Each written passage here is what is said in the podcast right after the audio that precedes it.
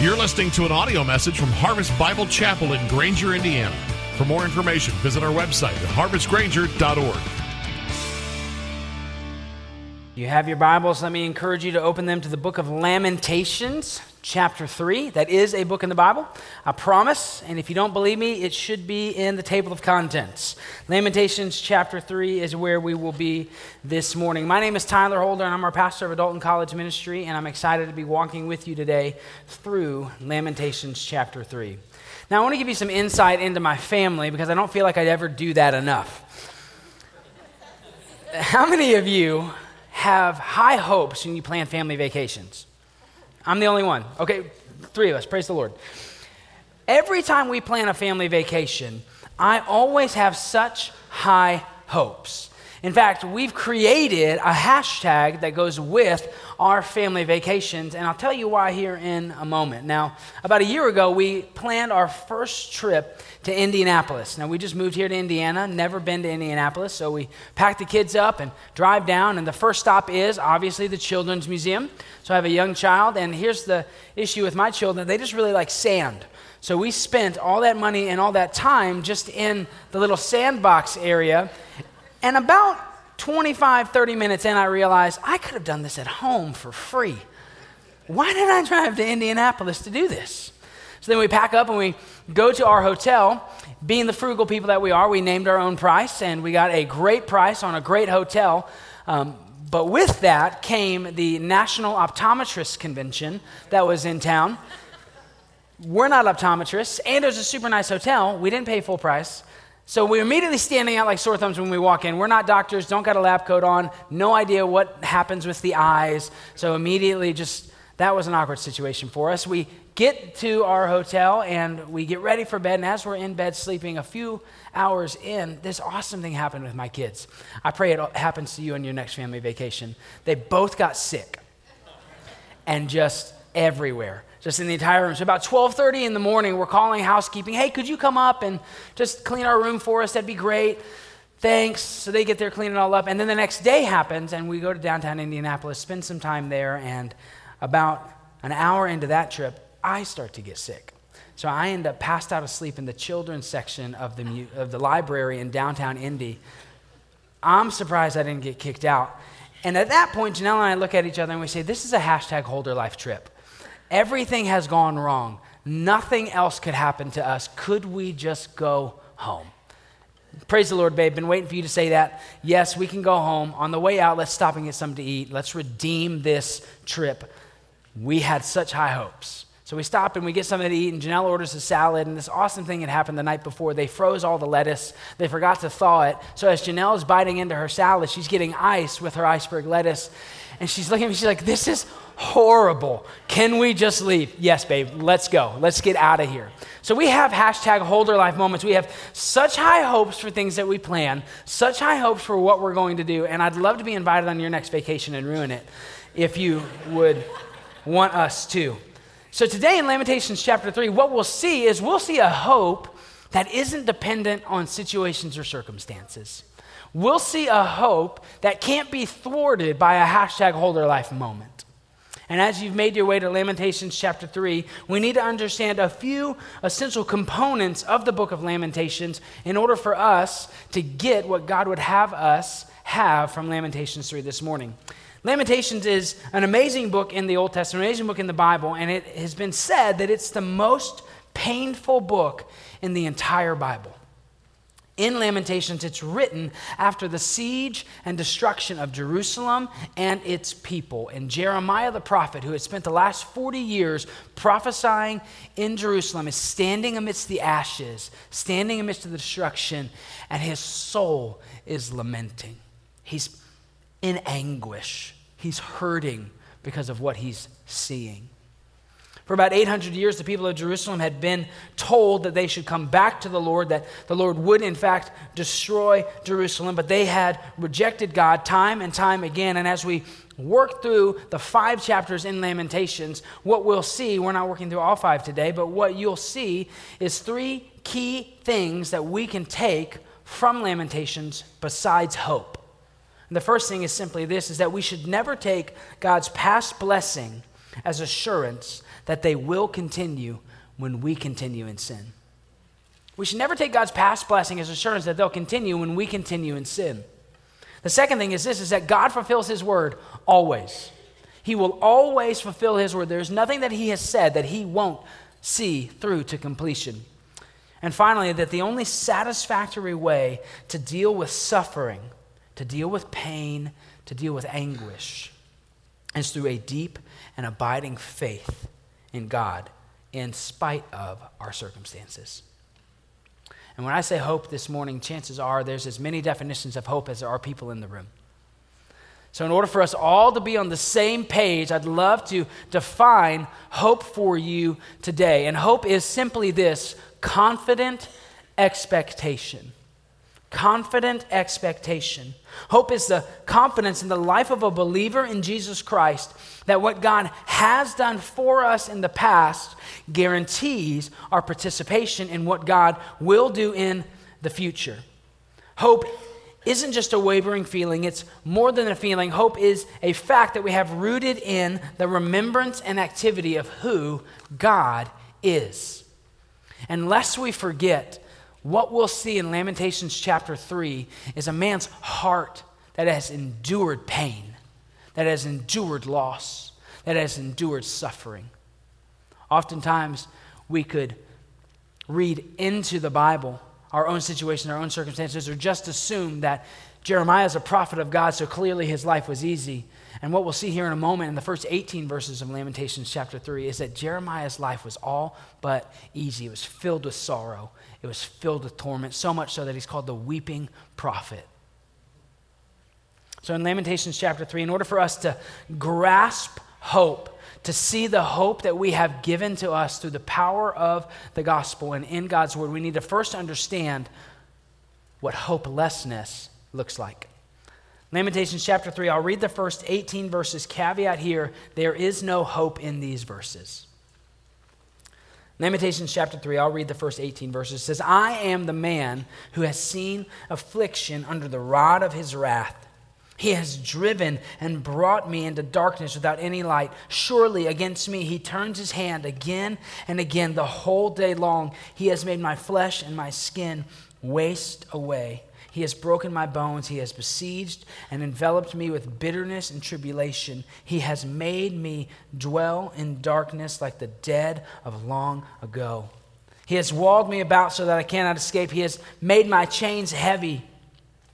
Though I call and cry for help, he shuts out my prayer. He has blocked my ways with blocks of stones. He has made my paths crooked. He is a bear lying in wait for me, a lion in hiding. He turned aside my steps and tore me to pieces. He has made me desolate. He bent his bow and set me as a target for his arrow. He drove into my kidneys the arrows of his quiver. I have become the laughing stock of all peoples, the object of their taunts all day long.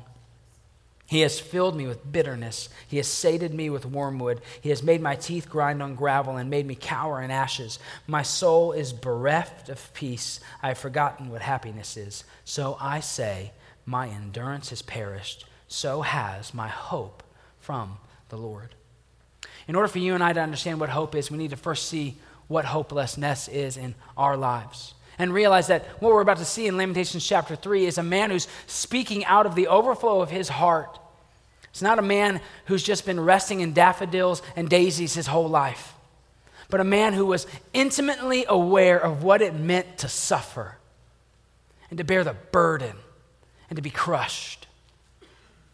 And this morning, could it be that you resonate more with Jeremiah in Lamentations 3 than you do with anybody else in Scripture? Could it be that you've come here this morning and you've seen and experienced affliction under the rod of his wrath? That you're bitter and full of tribulation, that you feel trapped and enslaved, like no one is listening to your cries for help. You're yelling, you're pleading, you're petitioning, but it just is hitting walls and coming back. Could it be that you've forgotten what happiness is? That you're ridiculed, mocked, and made a laughing stock of your peers, your family, your friends, and your coworkers? Could you be unsettled and is your soul bereft, deprived, and lacking of peace? Here's what I know I'm looking at men and women who have burdens that are upon their hearts. And there are people here today that would say they're crushed because of what they're going through. There's hope for you. There's hope for you. There's a confident expectation that what God has done, He will continue to do. That we can place our faith and hope and trust that in Christ we can be sustained. But you should be asking the question, as you often do each and every week well, where's the hope? Where's the hope? Look at verse 21 of Lamentations 3. Notice what Jeremiah says here. He has just listed this offense. His hope is gone. He is vanquished. His soul is bereft. By the way, great word. You should use it this week. Bereft of peace. He is bearing down under the weight of this burden. And look what he says in verse 21 But this I call to mind, and therefore I have hope. You should pump the brakes and ask a simple question What in the world just happened? How in the world can you say you have hope, yo? You just told me everything that was wrong. Here's how he has hope. But this I call to mind his suffering, his affliction, his destruction, the mess that is around Jeremiah. In the midst of despair, he remembers the Lord. And his suffering isn't diminished, but it's transformed when he calls to mind what God has done. And this morning, before we can even understand or examine the hope that's in the life of a believer, we need to first ask a simple question Can you call to mind what God has done? Can you reflect back and say, that was the moment, this was the day, this was the instance that God transformed my heart? Because hope can't transform us if our heart is against God. It begins with an understanding that Christ is the one who bore the burden of God's wrath. Christ is the one who was crushed. Christ is the one whom God poured his wrath upon. Christ is the one that could say he was bereft of peace. He didn't know what happiness was. Christ is the one who was made a laughing stock, a mockery, because our sins were placed upon him. And for you and I to experience hope, we need to first experience the transformative relationship through Christ. Otherwise, no matter how much hope we may have, it is but a fleeting thought or feeling that is dependent upon you. And I got news you change a bunch. But the beauty of the gospel and the beauty of God's word is that the hope that's offered through Christ is a hope that is steadfast and unfailing. So, this morning, before we get into five key statements of how we can have hope, we need to first see and understand have you been transformed through the gospel of Jesus Christ? Have you repented of your sins, recognizing that God is holy and that you are sinful? That Christ is your Redeemer and that God poured his wrath upon him so that you might have eternal life if you repent and believe. If so, there's hope for you that is everlasting. If not, then my hope for you today is that you would begin your history with God by repenting and placing your faith and trust in Him alone. With that, we get into the first of five key statements that we see here in Lamentations 3. The first is simply this I can have hope that God's mercies are new daily. Look at verses 22 and 23 of Lamentations 3. The steadfast love of the Lord never ceases, His mercies never come to an end. They are new every morning. Great is your faithfulness. So, because of the memory, because of Jeremiah's recollection of what God has done, he is able to say here in verses 22 and 23 that God's steadfast, literally his covenant, loyal love that's not dependent on you, it's not dependent on me, it's dependent on God and God alone, his covenant love never ceases. And his mercies are new each and every morning. How in the world can that be? That can be simply because he does it and you don't. There's nothing that you can do to increase or diminish God's steadfast love for his people. There's nothing that you can do to increase or diminish the fact that every morning there's new mercies. And the truth is is that the love that we have for others, the love that we have for stuff, it will cease, it will fail. And because of that, so many of us are unable to comprehend the truth. That not only will his mercies be new daily, but that his love, his steadfast love will never cease. And today we just need to pause for a moment and let that sink in. Because the fact is, that you've experienced hurt, you've experienced pain, you've been slighted. The fact is that you know yourself better than anybody does. And you're thinking to yourself, some of you are, how in the world could God love and care for me? Doesn't He know who I am? Or how in the world could love be ceaseless? I have been hurt so many times. Let God's word penetrate your heart today. You can have hope you can have hope because his mercies are new daily, and he has a steadfast, unending, covenantal love for you if you are a child of God.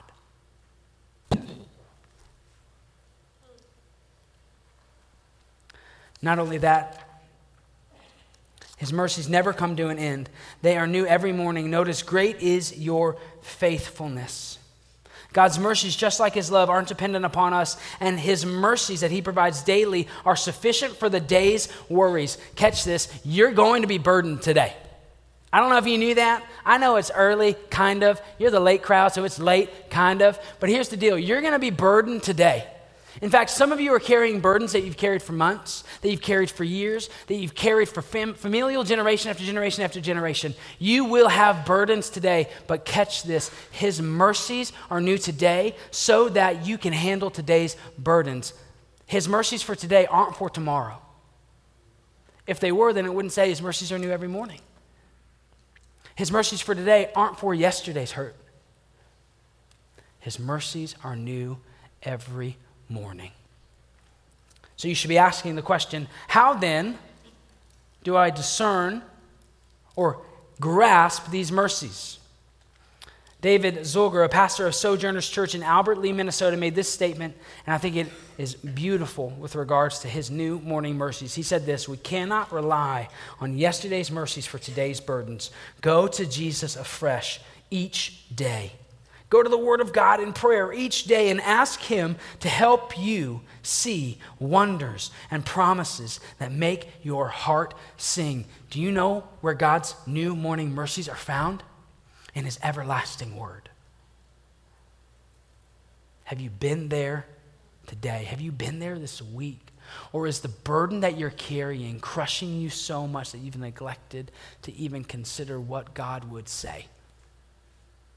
You can have hope.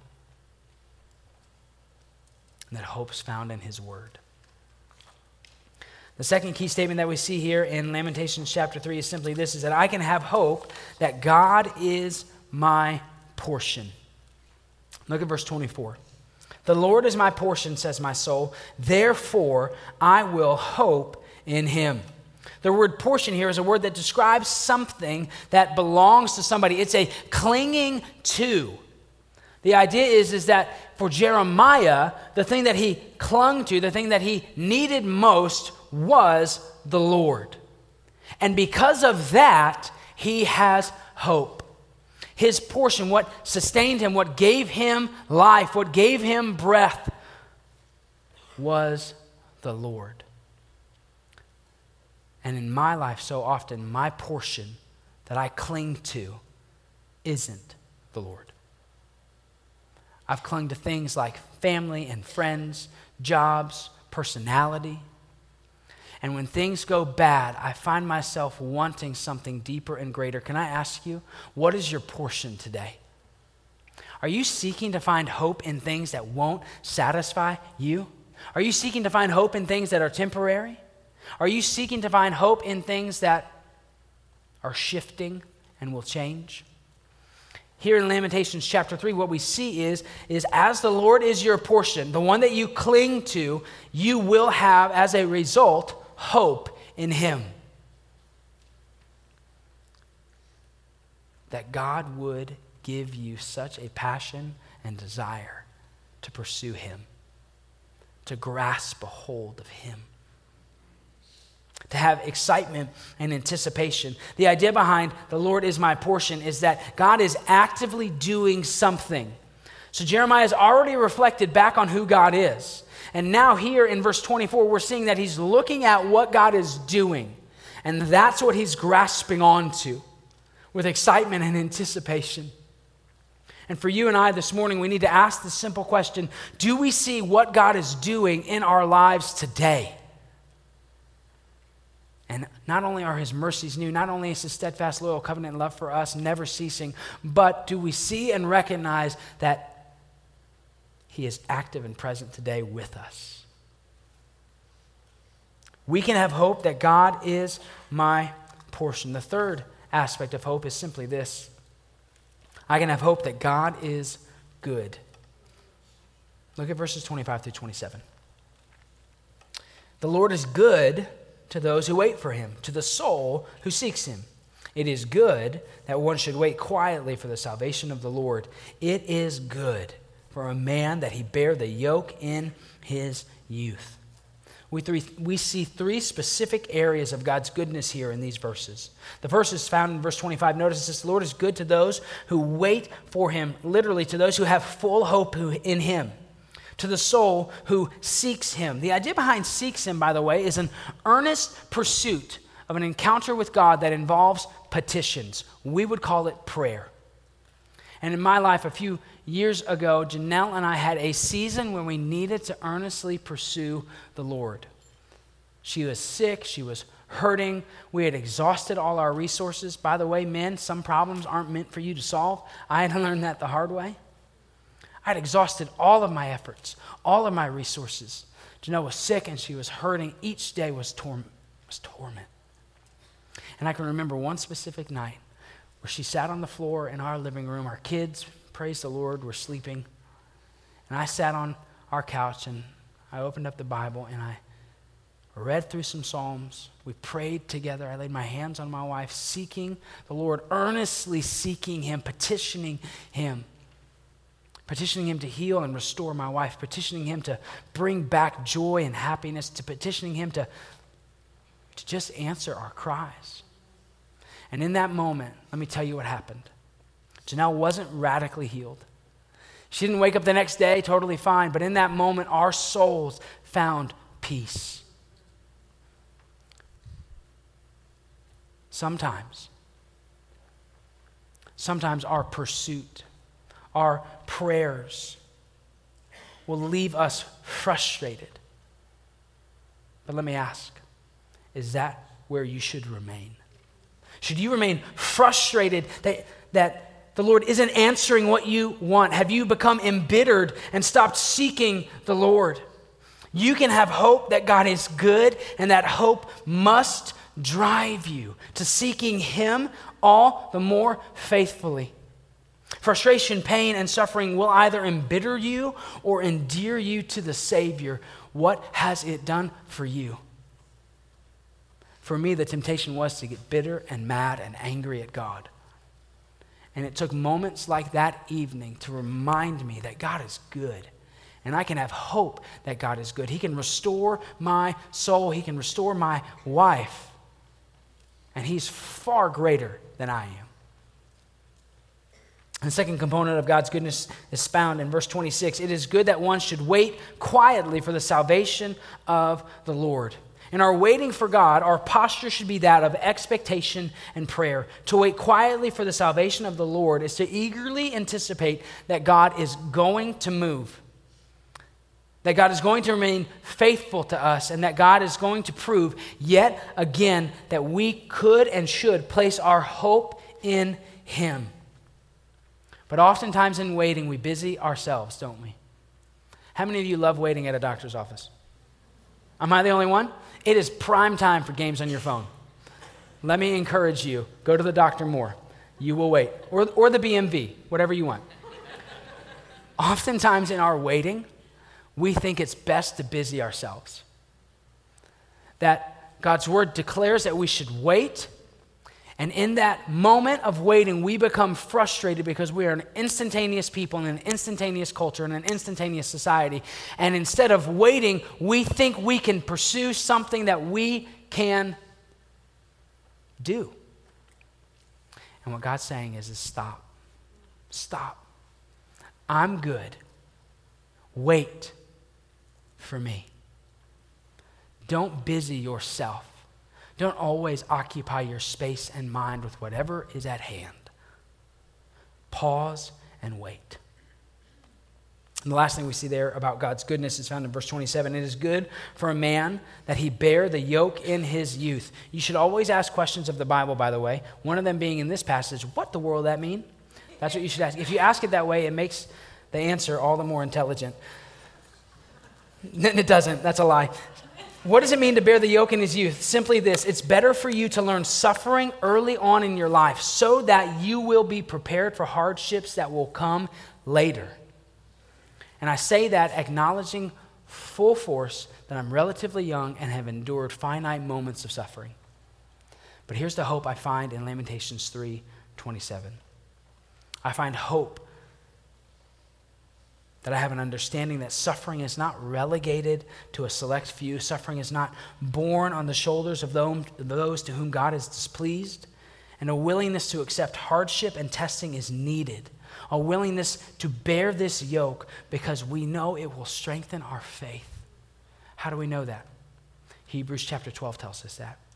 Hebrews chapter 12 says, It is for discipline that you have to endure. God is treating you as sons. For what son is there whom his father does not discipline. If you are left without discipline in which all have participated, then you are illegitimate children and not sons. But catch this in Hebrews 12:10.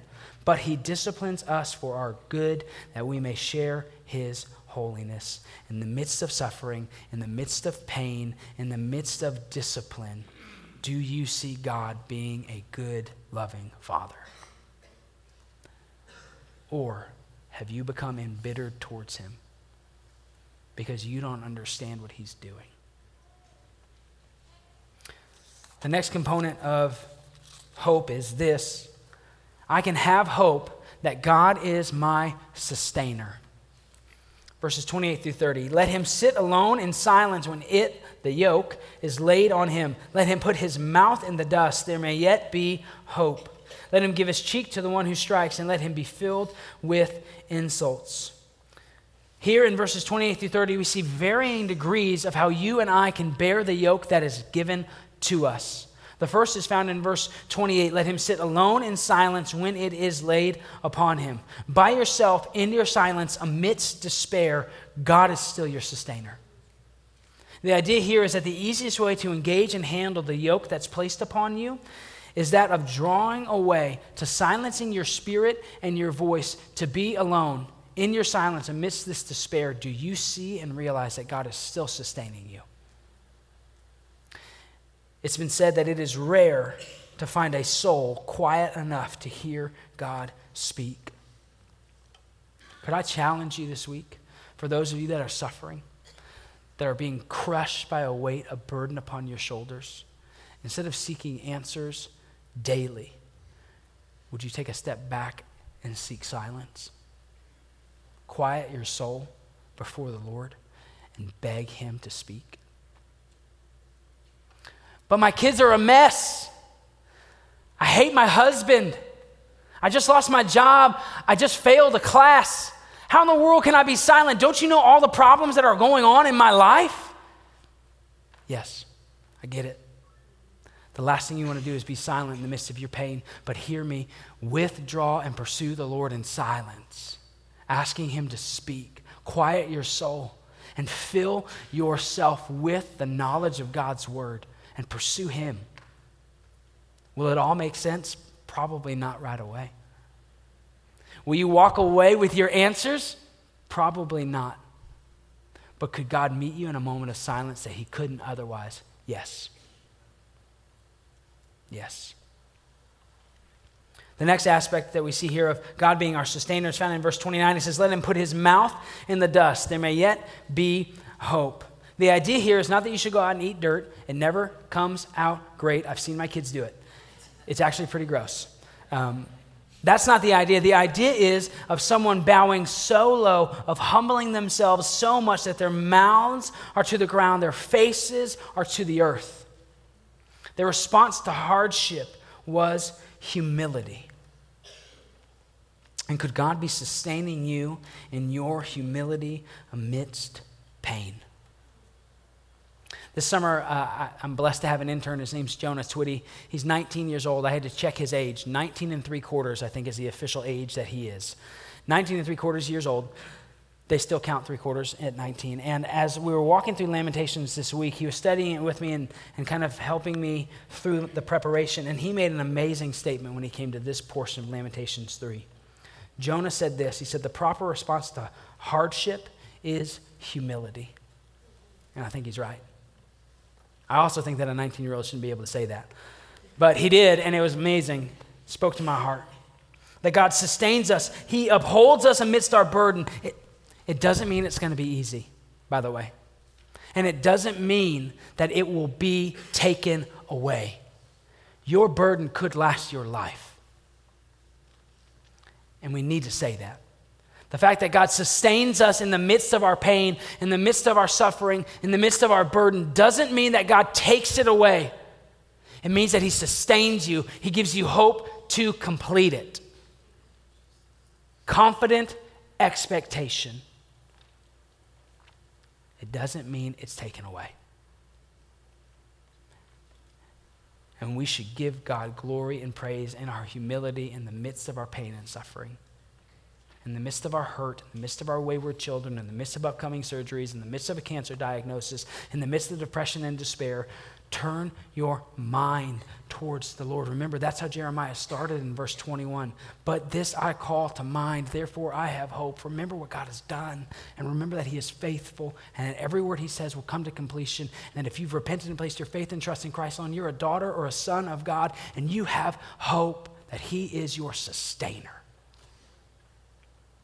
And finally, the most gut wrenching way to bear your yoke is found in verse 30. Let him give his cheek to the one who strikes, let him be filled with insults. And this is the hardest, most painful truth, by the way, in your suffering. God sustains me in my long suffering amidst persecution. But the beautiful thing is, is that if you're reading Lamentations 3:30, this should sound very familiar to you. 1 Peter 2 gives us a glimpse into Christ acting this out 1 Peter 2:23 says that Christ in his long suffering, he was reviled and he did not revile in return. When he suffered, he did not threaten, but continued entrusting himself to him who judges justly. And maybe for you today that's where you are. You're in the midst of persecution, you're in the midst of heartache, you're in the midst of pain. Could it be that in the midst of your persecution, in your long suffering, you can entrust yourself to the one who judges justly. Because, truth be told, you're an unjust judge, and so am I. But we have a just judge who's pleading for our behalf. The next component of hope is simply this I can have hope that God is full of compassion. Look at verses 31 through 33. For the Lord will not cast off forever. But though he cause grief, he will have compassion according to the abundance of his steadfast love. For he does not afflict from his heart or grieve the children of men. The final facet of our hope that we see here in Lamentations 3 is that we can have hope that God is full of compassion and he makes for us three distinct promises in these verses. The first is simply this is that our suffering is temporary. Look at what he says in verse 31. The Lord will not cast off forever. Your suffering, your burden bearing is temporary. Even if it lasts the rest of your life. And I know that sounds oxymoronic right now because you can't comprehend going through life bearing the burden that's on your shoulders. But hear me if you're a child of God, there is something far greater waiting for you. It doesn't give you necessary relief in the midst of your pain and suffering, but it gives you hope in the midst of your pain and suffering. He will not cast you off forever. It's temporary. It's still painful. it still hurts. And that pain often precipitates probing questions about God. God, why would my kids do this? God, what are you trying to teach me in this? Why couldn't you get my husband sick and not me? Those types of questions. But we can have hope that God is full of compassion and that the suffering we're enduring is but temporary.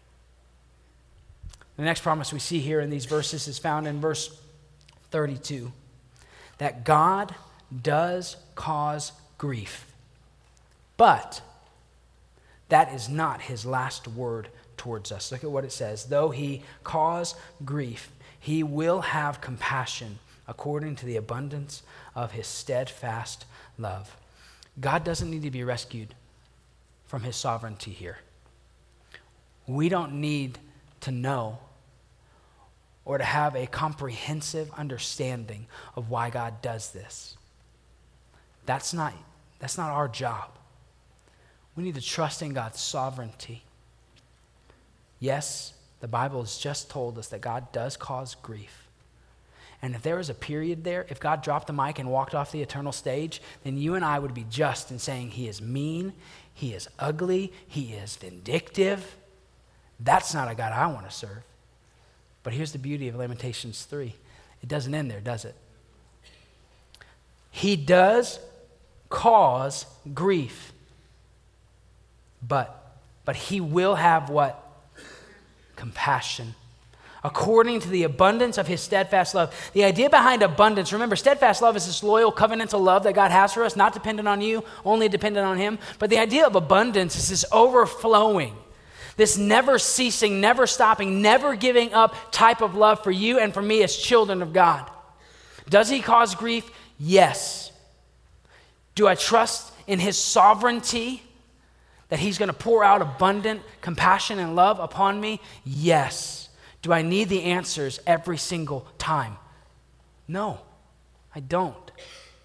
I would have loved answers when Janelle is up in the middle of the night and can't sleep, and I got to call the ambulance because she can't move. I would love for God to have sat with me in that moment and said, Hey, come here real quick. Let me just tell you why I'm doing this. You know what he didn't do? That. Why? because I didn't need to know. Those moments pushed me to a greater understanding, greater love and affection for my Savior.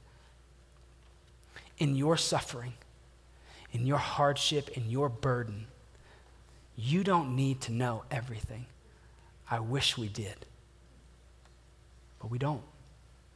If you're a child of God, then hear me this morning. Trust in His sovereignty and understand that his heart for us isn't to cause us grief, it's to have loving compassion according to his steadfast love. And the last promise we see is found in verse 33. It says this For he does not afflict from his heart or grieve the children of men. The promise is simply this is that our pain is not God's delight. God isn't sitting up there chuckling, by the way. He's not going, got him this time. That's not what God's doing. Our pain is not his delight, but our suffering brings us closer to him. And there are men and there are women in the midst of suffering, hardship, hardship, persecution right now. I just want to simply make these two statements too. If those promises are true, if what we've just read in Lamentations 3 is true, and could I encourage you to trust that God does have compassion? He does have an abundance of steadfast love for you, even if you're in the middle of suffering. Can I encourage you through God's word that there's something greater and that His discipline and what we're going through right now, this burden that's placed upon us, isn't God's delight? And second, can I encourage you that God has promised that He will not cast you off forever. This is not the end of your story. Affliction can be borne more easily when one knows that rejection and alienation from God, as well as suffering, does not last indefinitely, since they are not God's ultimate purpose for His people. So this morning, you can have hope. You can have hope. You can have hope based upon your history with God. And that history should give you hope first and foremost. You can have hope that God's mercies are new every morning. He has an abundance of steadfast love for you. You can have hope that God is your portion, the one that you cling to, the one that sustains. You can have hope that God is good, even when it doesn't make sense. You can have hope that God is full of compassion and that pain isn't God's delight. And we don't have to rescue God from his sovereignty.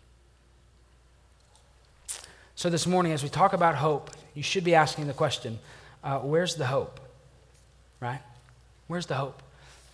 Hope begins with a relationship with Jesus, and it finds its fruition in a life lived for Christ and Christ alone as our portion. So, what do we do now? It's been said that when we get right down to it, there are two responses to suffering, by the way. To either deny God's hand in it and become self righteous and bitter, or discern God's hand in it and trust that He is making you more like Himself. So if you are suffering this morning, and if you're a believer in Jesus Christ, and if you're suffering, if there is hardship, if there is hurt, if there is pain, if you feel walled around, if you feel torn to pieces, if you don't know what happiness is, if your soul is bereft of peace, if that is you here this morning, then hear me. Would you discern God's hand in it and surround yourself with those committed to prayer with you and for you? to help you and encourage you in the Lord in the midst of it. But most importantly, would you pour your heart out to the Lord in humility, bowing before Him, and seek Him in moments of quiet despair? As believers in Christ, we have hope, we have confident expectation because we have a risen Savior who has conquered death, hell, and the grave. Would you push into Him? Would you seek Him? Would you lean into His new morning mercies? How awesome would it be if over the next seven days you woke up and pursued the Lord's new morning mercies through His Word? How awesome would it be if you withdrew for but a moment and silenced your heart before God? You didn't answer a text, you didn't answer email. You didn't let your kids or your dog bother you. You pulled back and pursued him in silence. Would you seek him? Would you lean into these new morning mercies? Would you seek him as your portion? Would you trust that he is good and that he sustains you and is ultimately full of compassion because of his abundant, loyal, covenantal love for you and me that's not dependent on us, by the way? It's solely dependent on him. This morning, if you're a believer in Jesus Christ and you have a burden that's crushing you, here in a moment, I'm going to invite you to pour your heart out to the Lord, praying with our pastors, our ministry leaders, our elders, seeking Him in prayer. But if you're here this morning and you have no idea whether or not you even have a history with God, would today be the first day of your history with the Lord? Would you repent of your sins and place your faith and trust in Christ alone? Because the God that you've just seen here in Lamentations is a God that went to great lengths to redeem and reconcile you. In fact, 1 Peter tells us that we have a living hope in the resurrection of Jesus Christ from the dead, and that living hope gives us sustaining power that that living hope gives us eternal life. And only through Christ do we have access to this hope. So, this morning, as we pray and as we come to a close, let me challenge you. Are you burdened? Are you suffering? Is your heart heavy within you? Is happiness something that is not characteristic of who you are? Are you bereft of peace? Do you feel torn? Would this morning be the morning that you begin to pour your heart out to the Lord and seek Him in the midst of it instead of despising Him because of it? Let's pray. Father, we love you. Lord, we thank you for what you've done. We thank you that we can have hope and that the hope that we have is not dependent upon us, it's not dependent upon what we do or our sustaining power, but it is solely dependent upon you. So, Father, I do pray for the men and the women here this morning that are rife with burden. that have hearts that are heavy. Lord, I ask for those children of God that are experiencing these yokes, that you, Lord, would begin to meet them, they would pour their hearts out to you, that they would seek you, and that, Father, they would ultimately find their peace and hope in you. Lord, I pray for those that don't even have an inkling of who you are this morning.